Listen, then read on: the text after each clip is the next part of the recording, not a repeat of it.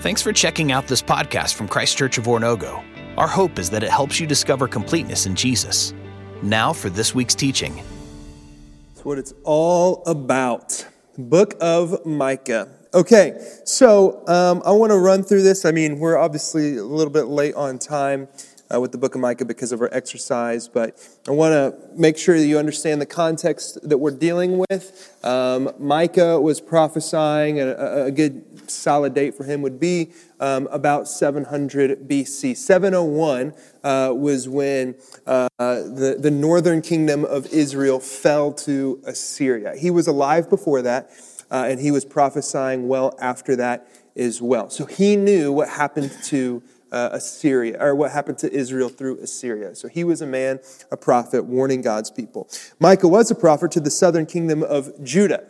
Uh, it would be really hard to be a prophet to the southern kingdom of Israel at the time because they had been overrun by the Assyrians. If you remember from uh, 2 Kings 17, 18, and 19, uh, a lot of those people exiled to Assyria, new people brought in to replace. This is one of Assyria's strategies to make sure their enemies are no longer a problem for them.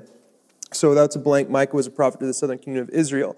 Uh, fun fact Micah was a contemporary with a well known prophet named Isaiah and Nahum, uh, the gentleman we spoke about uh, last week. If you remember, Nahum dealt with um, Assyria and, and how God was going to deal with that enemy of his. So they're all contemporary prophets. Micah has been given the nickname the prophet of the, anybody want to take a guess? The poor the prophet of the poor. Micah, you can see all throughout the book of Micah God's care uh, for the poor and the oppressed. So I asked you guys to identify the sin uh, because one of the things that Micah does is identify the sin of Judah. Uh, that's the blank. Identify the sin of Judah. This is the scriptures from Micah chapter 1, verses 1 through 2. The word of the Lord came to Micah of Moresheth during the reigns of Jotham, Ahaz, and Hezekiah, kings of Judah. The vision he saw concerning Samaria and Jerusalem. Samaria was the capital of Israel at the time. Remember, uh, Samaria had been wiped out during, uh, during Micah's lifetime. In Jerusalem, the capital of the southern kingdom of Judah. He would use those as euphemisms to express um, the entirety of the land. Micah chapter 1, verse 2 Hear you peoples, all of you, listen, earth and all who live in it, that the sovereign Lord may bear witness against you, the Lord from his holy temple. So, this book from the outset is a message against the sin of the people of Judah. I want to make a note on where Micah is from. The book says that Micah is from the uh, town of Moresheth. So after David established his kingdom, um, he set up these different fortified cities. Uh, amongst them would have been the one known as Lachish that we uh, mentioned last week in class. This is uh, when Sennacherib came through and uh, Assyria had been conquered. Sennacherib was coming through the southern kingdom of Judah. And if you remember, he conquered about 41 or 42, I can't remember how many uh, cities in the southern kingdom of Judah that were fortified, meaning they had defenses and they had army, and the Assyrians wiped through. Moresheth was one of those fortified cities. Moresheth is the home of Micah. So he knew the destruction that the Assyrians could bring. He was personally aware of the judgment of God on his own people through a foreign enemy because his own town had been destroyed and demolished as Sennacherib was making his way to Jerusalem. So, this is a man deeply connected to what Assyria had done. So, he has a place in warning his people of what God will do to Jerusalem if they continue in their sin. He first goes by addressing the leaders. The leaders of Judah were robbing from the poor. They were robbing from the poor. This is Micah speaking to Judah. Then I said, Listen, you leaders of Jacob, you rulers of Israel, should you not embrace justice? You hate good and love evil. You who tear the skin from my people and the flesh from their bones, who eat my people's flesh, strip off their skin and break their bones in pieces, who chop them up like meat for the pan, like flesh for the pot. You understand the, the, the analogy that he is making here on how the leaders of Judah are treating the people of Judah? He's calling it cannibalism. That's exactly the analogy he's making. He's trying to give a picture of how badly the leadership, who is supposed to be leading in the way of God, is treating God's own people, the people that they've been appointed to lead and to care for. These officials are wicked. The leaders are wicked, and then next, the prophets are wicked. The prophets of Judah were favoring the wealthy, they were in this together. Elijah, or I'm sorry, not Elijah. Uh, Micah then speaks uh, in Micah 3, verses 5 through 7. This is what the Lord says As for the prophets who lead my people astray, they proclaim peace if they have something to eat, but prepare to wage war against anyone who refuses to feed them. Therefore, night will come over you without visions, and darkness without divination. The sun will set for the prophets, and the day will dark for them. The seers will be ashamed, diviners disgraced. They will all cover their faces because there is no answer from God. This is a judgment against his contemporary prophets. Although these are failed prophets, and they are failed prophets because they are unfaithful prophets. They're prophesying for a dollar. What I'm saying is they're prophesying to the wealthy because the wealthy will feed them, will pay them, will take care of them. The poor have no means to do such, to do so. And so they will not prophesy for them, or they will only prophesy judgment and doom. Now, you might be thinking, well, like, what is this prophecy? Is it, is it like this is going to come true? The people of God put a lot of stock into the words of a prophet, whether or not it would come true. So you have prophets of God like Micah, and then you have prophets of the evil one who are just prophesying, faking it, is what they're doing, to make a dollar, to make a buck off of the wealthy, and to discourage the poor. Because the poor would want to hear from God. When these prophets were supposed to be people who heard from God and proclaimed the message of God, but they would give no message to the people. I want to read a note from a commentary that uh, I was studying a couple of weeks ago on this issue. Uh, for the issue of failed prophets, this has been brought about by the greed of the prophets who sell their deceptive prophecies rather than speaking them freely in response to God's prompting. The commercialization of prophetic speech assures peace or prosperity for the merchants and their nobility who give the prophets bread and brings down threat of ruins, allegorized here as war on those who fail to bribe them. So the leaders are oppressing the poor. The prophets are favoring the wealthy, therefore also oppressing the poor. I want you to take note of Micah's contrast with the other prophets of the day. He's writing about himself in Micah chapter 3, verse 8. He says, But as for me, I am filled with power, with the Spirit of the Lord, with justice and might, to declare to Jacob his transgression and to Israel his sin. What Micah is saying is, I don't accept from man to prophesy. I accept the word of the Lord to prophesy on his behalf. I'm a spokesperson of God. I'm not in this for the money. So you can kind of get a picture of all the things that are going on in the land of Judah and with the people of Judah. Mostly they're oppressing the poor. And as you know, God has always cared for the poor. It's all throughout the Old Testament. You see compassion and empathy ooze from, from the person of Jesus in the Gospels, and you see church leaders like Paul and Timothy and Peter writing to, to uplift and to serve and to give to the poor and the oppressed in the New Testament. God has always cared for the poor, but his people are merciless toward their very own poor. So there comes an announcement of judgment. That's the next blank.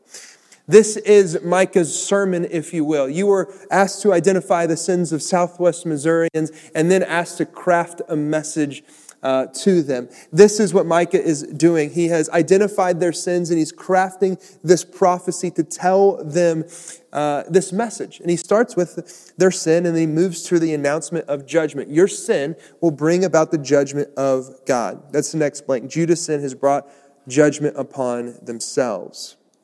This is a summary of their sin. You'll recognize some of the things. Micah 3 11 through 12. Her leaders judge for a bribe, her priests teach for a price, and her prophets tell fortunes for money. Yet they look for the Lord's support and say, Is not the Lord among us? No disaster will come upon us. Therefore, because of you, Zion will be plowed like a field. Jerusalem will become a heap of rubble, the temple hill a mound overgrown with thickets. Their pride, somebody mentioned pride as a sin as we were doing our exercise earlier. Their pride will lead to their destruction because God will not let sin go unpunished, is the next blank. He will not let the sin of the leaders and the prophets and the priests of Judah go unpunished before him.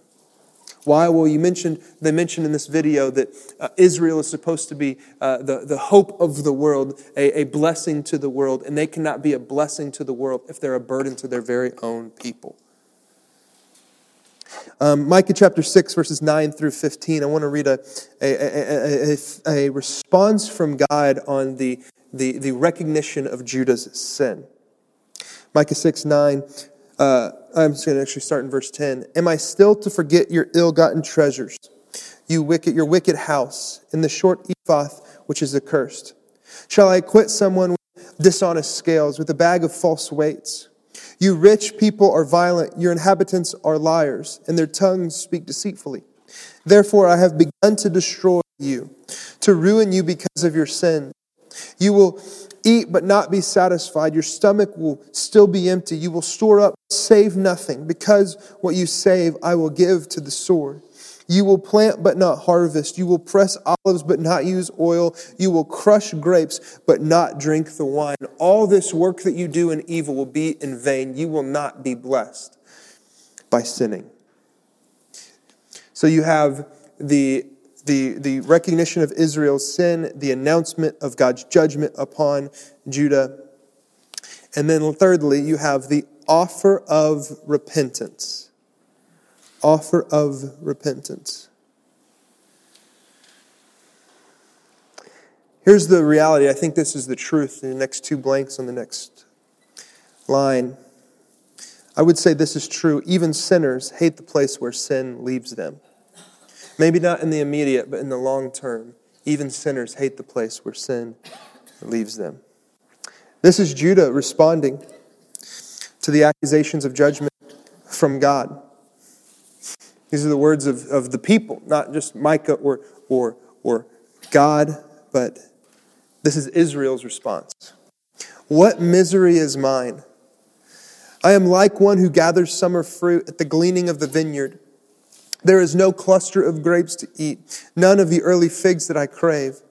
The faithful have been swept from the land, not one upright person remains. Everyone lies in wait to shed blood. They hunt each other with nets. Both hands are skilled in do, doing evil. The ruler demands gifts. The judge accepts brides. The powerful dictate what they desire. They all conspire together. The best of them is like a briar the most upright worse than a thorn hedge. The day God visits you has come. The day your watchmen sound the alarm. Now is the time of your confusion. Do not trust a neighbor. Put no confidence in a friend. Even with the woman who lies in your embrace, guard the words of your lips. For a son dishonors his father, a daughter daughter in law against her mother in law. A man's enemies are the members of his own household. But as for me, I watch and hope for the Lord. I wait for God, my Savior. My God will hear me. This is the voice of those who are trying and yearning to repent of their sin because even sinners hate where their sin leaves them. They can't trust anybody. They see their eyes have been opened to how bad it has gotten in their place with their people. And I, want, I love this line of Israel as they're announcing this repentance. But as for me, I watch and hope for the Lord. I wait for God, my Savior. My God will hear me. My God will hear my repentance. He will know that I want to turn. They should, the, the, people, because of their sin, sin, should have been waiting and watching for God to destroy them, but now they're waiting and watching in hope that God will restore them. Micah gives a, a, a, the, the answer of how the sinner can turn to God. That's the next blank, how the sinner can turn to God. The sinner is asking, With what shall I come before the Lord and bow down before the exalted God? Shall I come before him with burnt offerings, with calves a year old? Will the Lord be pleased with a thousand of rams, with ten thousand rivers of olive oil? Shall I offer my firstborn for my transgression, the fruit of my body for the sin of my soul? And Micah says, No. Micah chapter 6, verse 8, probably the most famous verse of Micah. He has shown you, O mortal, what is good. And what does the Lord require of you? To act justly, to love mercy, and to walk humbly with your God. Three things that Judah had not been doing. They had been forcing injustice upon the poor. They had not been loving the mercy of God that He has on people, and they had not been walking humbly. They were a people in a place full of pride. So Micah says, What you need to do is turn away from the ways of sin and turn toward the way of God. Seek justice, love mercy, walk humbly. And then Micah, the last, the last section of Micah's prophecy to um, Judah, the hope of restoration. The hope of restoration. Micah chapter 7, verses 8 through 10. I believe this is a, a, a common voice that is Micah's that he's speaking on behalf of Judah. When he says, Do not gloat over me, my enemy. Though I have fallen, I will rise. Though I sit in darkness, the Lord will be my light. Because I have sinned against him, I will bear the Lord's wrath until he pleads my case and upholds my cause. He will bring me out into the light. I will see his righteousness. Then my enemy will see it and be covered with shame. She who said to me, Where is the Lord your God? My eyes will see her downfall. Even now she will be trampled underfoot like mire in the streets.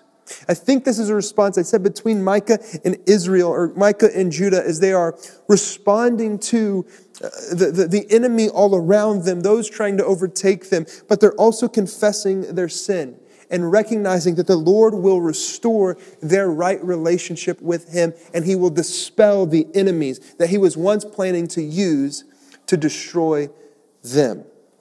I think that's what Micah is saying in Micah 7, verses 8 through 10. In smack dab in the book of the prophet Micah, we have this prophecy from Micah chapter 5, verses 1 through 15, that is undeniably a prophecy about Jesus. And today, to end our class, I want to read that prophecy of Jesus and hope for us. And then I will pray and we will tackle two books next week. The last time we tried two books, didn't go so well. But I have a better plan this time to not talk so much about one particular book. Next week, we're going to be doing Habakkuk and Zephaniah, um, and we'd love for you to uh, maybe read those before you come uh, to, to class next week. So, Micah chapter 5, this is actually all of Micah chapter 5. Micah says, Marshal your troops now, city of troops, for a siege is laid against us. They will strike Israel's ruler on the cheek with a rod. But you, Bethlehem, though you are small among the clans of Judah, out of you will come for me one who will be ruler over Israel, whose origins are from of old, from ancient times. Therefore, Israel be abandoned until the time when she who is in labor bears a son, and the rest of his brothers return to join the Israelites. He will stand and shepherd his flock in the strength of the Lord, in the majesty of the name of the Lord his God. And they will live securely for then his greatness, which reaches to the ends of the earth, and he will be our peace. When the Assyrians invade our land and march through our fortresses, we will raise against them seven shepherds, even eight commanders who will rule the land of Assyria with the sword, the land of Nimrod with drawn sword. He will deliver us from the Assyrians when they invade our land and march across our borders. The remnant of Jacob will be in the midst of many peoples like dew from the Lord, like showers on the grass, which do not wait for anyone or depend on man. The remnant of Jacob will be among the nations in the midst of many peoples, like a lion among the beasts of the forest, like a young lion among flocks of sheep, which mauls and mangles as it goes, and no one can rescue. Your hand will be lifted up in triumph over your enemies, and your foes will be destroyed. In that day, declares the Lord, I will destroy your horses from among you and demolish your chariots. I will destroy the cities of your land and tear down all your strongholds. I will destroy your witchcraft and you who no longer will cast spells. I will destroy your idols and your sacred stones from among you. You will no longer bow down to the works of your hands. I will uproot from among you Asherah poles when I demolish your cities. I will take vengeance and anger and wrath on the nations that have not obeyed me. Now, this is a message about Jesus, and you may be wondering wait a second. He was mentioning Assyria and he was mentioning the things that are happening currently. That's because Micah did not know the name of Jesus of Nazareth. So when we read this Old Testament and we read of what God will do in the future, we understand this to mean Assyria, representing an enemy that is even greater than them, the enemy that is Satan, and what God will do to the enemy of Satan and all who align themselves with him. Jesus will destroy. He will have victory, and the people of God who repent from their sins and turn to Him will be restored to Him. This is the book of Micah in the immediate and the future. I hope you've enjoyed this message. just, kidding. Guys, thanks so much for being here. And uh, we will tackle Habakkuk and Zephaniah next week. You guys are awesome. Now, go preach against, against the people of Southwest Missouri sins and for restoration with Christ.